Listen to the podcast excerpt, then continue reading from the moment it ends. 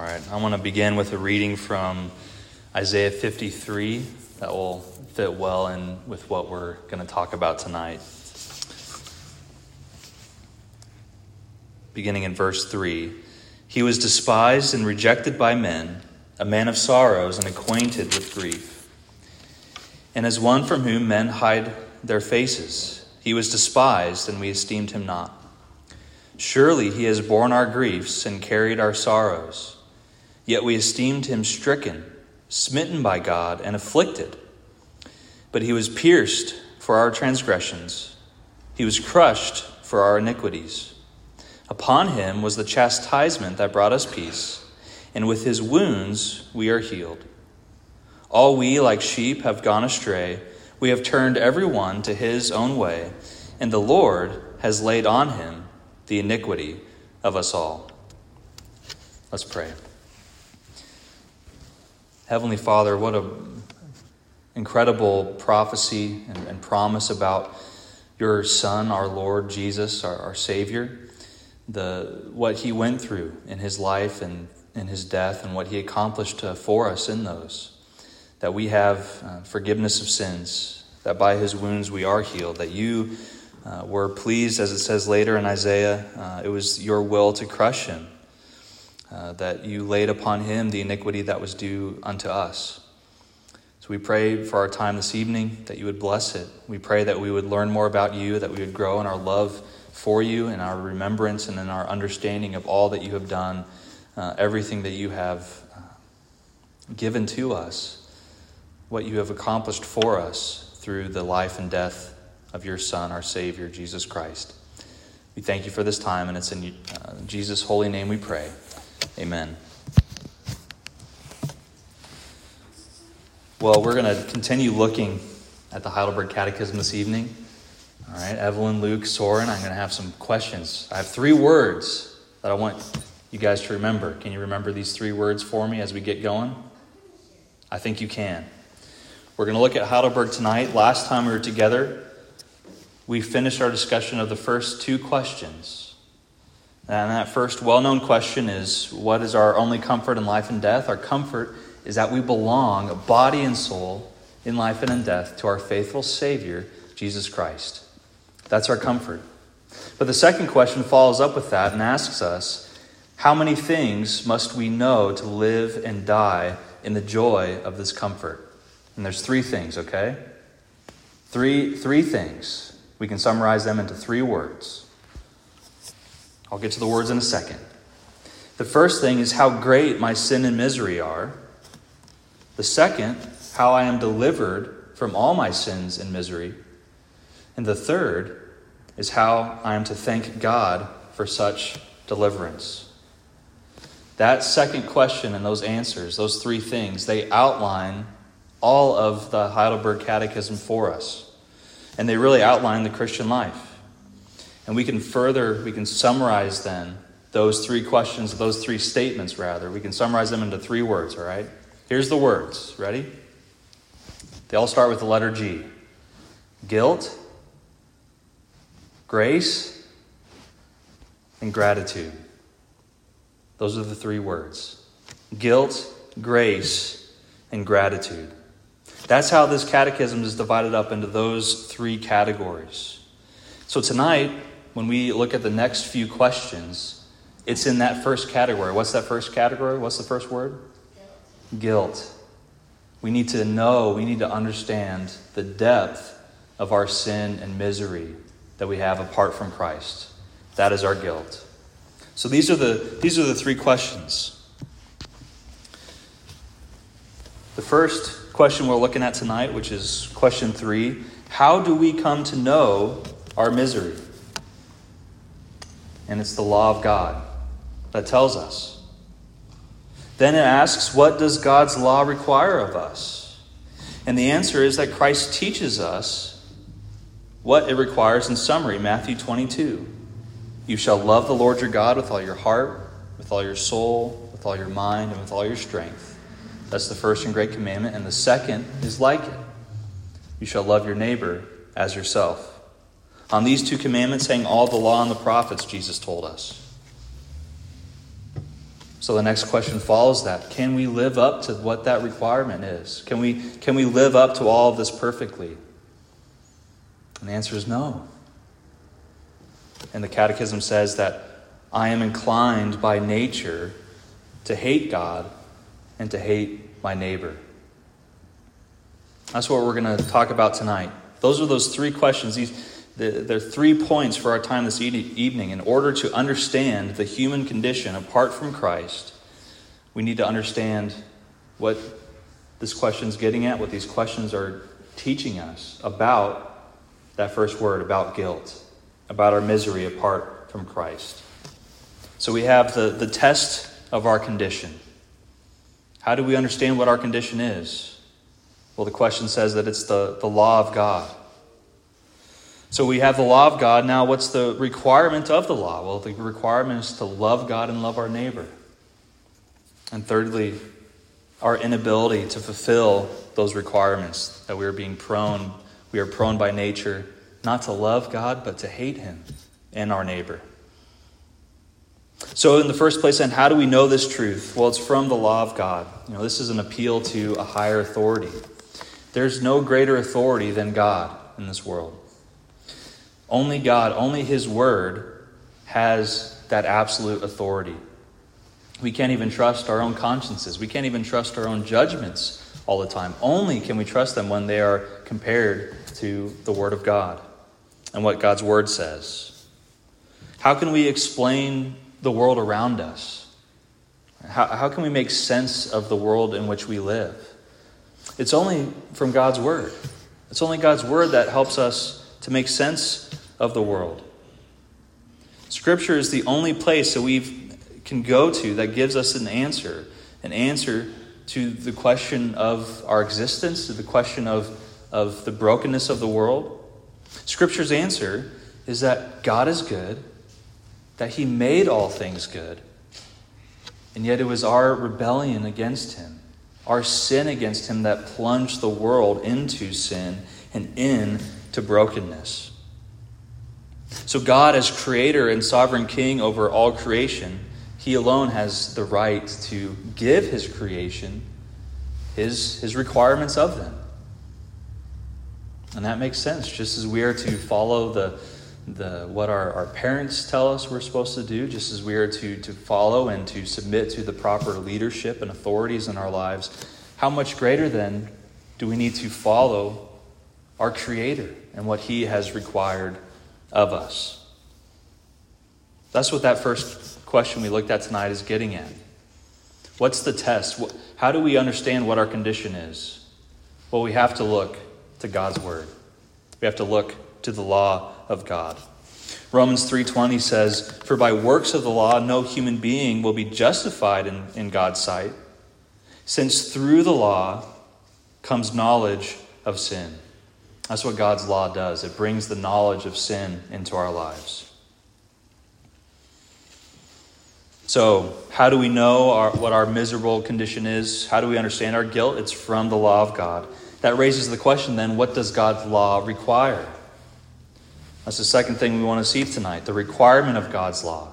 What is it? It's to love God and to love our neighbor.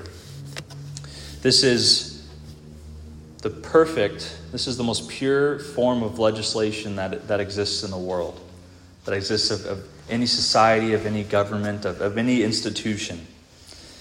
Um, I was reading a commentary on the Catechism, and it, it's put this way The statutes of human governments fill many volumes and are then proverbially indefinite, while every attempt to condense them has only made the uncertainty worse.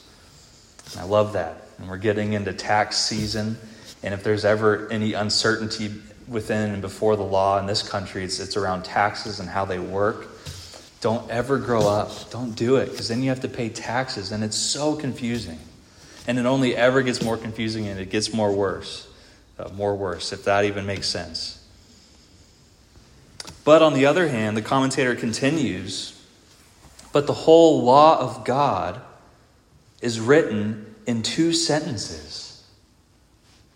And the whole duty of man in one word love. It's wonderful. It's exactly right. That's what God requires of us, is love. The summary of, of everything he desires, of, of his righteous law, can be summarized the way our Lord did in those two sentences to love God and to love our neighbor.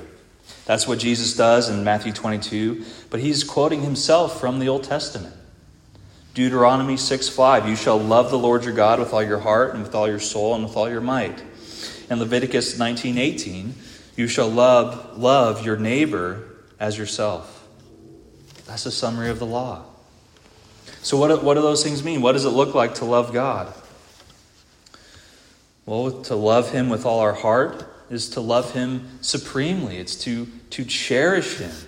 Uh, that every motive which, which prompts us to, to love should ultimately lead us to Him. That we would love God above everything else.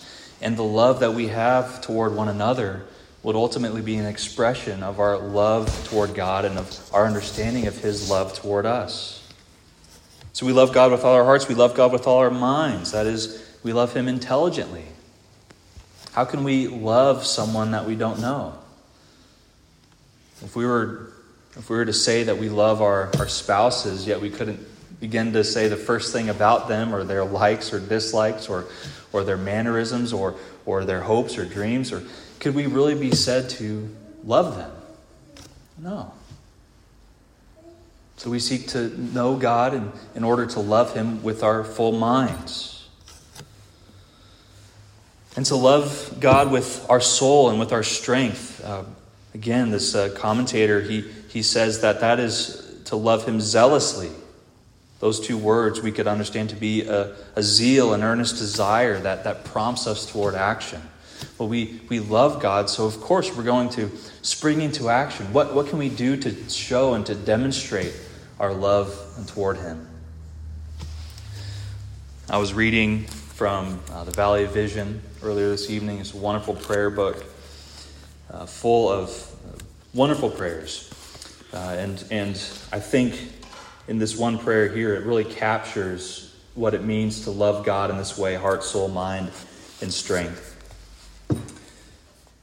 So, part of the prayer it says, Oh, how desirable, how profitable to the Christian life is a spirit of holy watchfulness and godly jealousy over myself. When my soul is afraid of nothing except grieving and offending thee. The blessed God, my Father and friend, whom I then love and long to please, rather than be happy in myself. That's what it looks like to, to love God with heart, soul, mind, and strength. And of course, then we're called to love our neighbor as well. George Bethune and the, the commentator I've been referencing, he says this about this, this second great commandment. He says, Our blessed Master, in his parable of the Good Samaritan, has clearly defined our neighbor to be every human being brought by the providence of God within the reach of our kindness. That's how he defines neighbor. Every human being brought by the providence of God within reach of our kindness. So, who's within reach of you right now? Right? That's your neighbor. That's who you're called to love. Of course, makes sense that it would begin with our households, with our siblings, with our younger brothers, with our, our spouses. We're called to love them, to love them the way that we love and care for ourselves. In the household of faith, within the church, certainly. But all those who uh, God providentially brings uh, into our lives, if we have opportunity to care for them uh, and to love them, we are to do that as well. So the law then it proves our miserable condition and we have seen what the law requires. So, is there then any hope for us to be able to keep this law? Is there any hope that we'd be able to keep it in a way that could restore us out of this miserable condition that we find ourselves in? That's the last question we have tonight, which is question five. Can you live up to all this perfectly? Can we live up to everything we've just talked about perfectly? No. That's the depth of our, our misery. No, we cannot. That's our guilt. Rather, we are inclined by nature to hate God and our neighbor. The key word there is perfectly, especially for Christians who have been regenerated and renewed. Uh, we are able to, to obey God's commands through His Spirit working in us. Yet we can never do so perfectly. But what God's law requires is perfect, perpetual obedience to His law, ongoing obedience to His law. But we cannot do this. We are inclined by nature, this is our, our original guilt, our sin before God. We're inclined by nature to hate God, to despise our neighbors, to want what's worst for them, to want, to want what's best for us. God's word shows that uh, to be true, of course, but so do our everyday experiences. So do all of our actions. We, we know that we fall short of this holy standard. We never live up to it in our lives. That's a sad thing. It's a depressing thing to think about. But the importance, why, why the catechism starts here, starts with that first word, guilt, is to prepare us to understand more of the, the beauty of that second word. Do you remember it? The second word, what Christ has done for us, His grace. Absolutely. Because we can understand our guilt and understand it, we can, we can better understand, better, better see the fuller picture, uh, better marvel and, and fall at the feet of Jesus for all that He has done for us in His grace. It makes the, the gospel so much sweeter to us. Understanding the depth of our sin, understanding our guilt, is like uh, being so parched after a long day of, of, of sweating and being outside, and you have that first cold drink of ice cold water. It's so much more refreshing after being out in the hot sun all day. The gospel is like, like a, a diamond put against a black, pitch black velvet background, where you can see when the light shines on it even more clearly all the facets and all the beauty and all the dimensions of what Christ has done for us in his life and in his death. Again, let me quote uh, from him here about the blessedness of, of the gospel when we compare it to our guilt. He says, O blessed gospel that thus meets us at our last extremity, turning our despair into joy. O blessed law of God, whose very terrors drive us to welcome Christ. O blessed Bible, which thunders on one page from Sinai the curse of eternal death, and on the next shows us Christ on the cross dying in our stead. Then beyond it, Christ on his throne, beckoning the penitent to eternal life. Glory to God the lawgiver. Glory to God the Redeemer. Glory to God the Sanctifier. Glory to God, Father, Son, and Holy Ghost, our covenant God, throughout all ages. Amen. Amen and amen. Remember that. Our guilt before God is great, but we have a greater Savior. He's given us grace, and we're able to live for Him in gratitude. Let's pray. God, may you receive all the glory, Father, Son, and Holy Spirit. We thank you for this wonderful assurance of our salvation that we have, uh, that you are for us, and if you are for us, who could be against us? We thank you for this reminder that though our sin was great, but where sin abounded, grace superabounded. That there is no sin that is greater than our mighty Savior. That we are never so far gone that we are beyond your ability and your power to bring us back and to save us and to restore us. Thank you that our guilt leads and gives way to your grace. Help us to rest in that. Help us to remember that always. Help us to delight and to see just how sweet the gospel is. I pray that you would help us to do that even this evening.